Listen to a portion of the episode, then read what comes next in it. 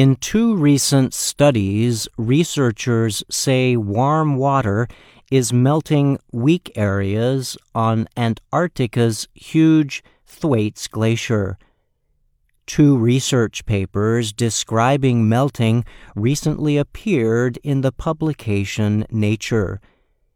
The research results came after an investigative effort involving a team of 13 American and British scientists. Teams spent about six weeks on the glacier in late 2019 and early 2020. The researchers used an underwater robot vehicle equipped with instruments and sensors to collect data. They were able to measure the glacier's grounding line, the place where glacial ice stops being supported by land and starts being supported by water. One of the papers was led by Cornell University based scientist Britney Schmidt.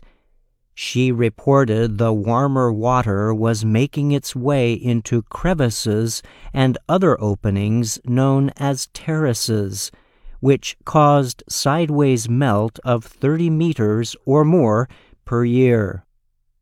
Warm water is getting into the weakest parts of the glacier and making it worse, Schmidt told Reuters news agency.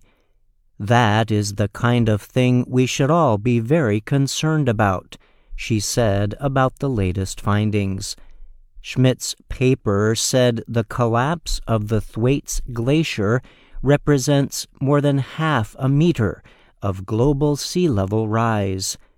It could also influence events leading to a three meter rise in the sea levels over several hundred years.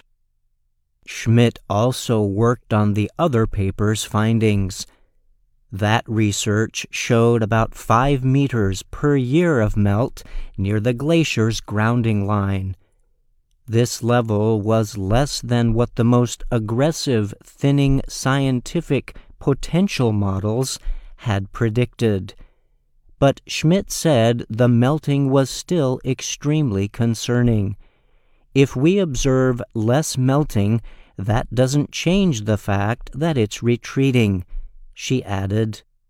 In the past, scientists have depended on satellite images to show the behavior of the ice, making it difficult to get detailed results.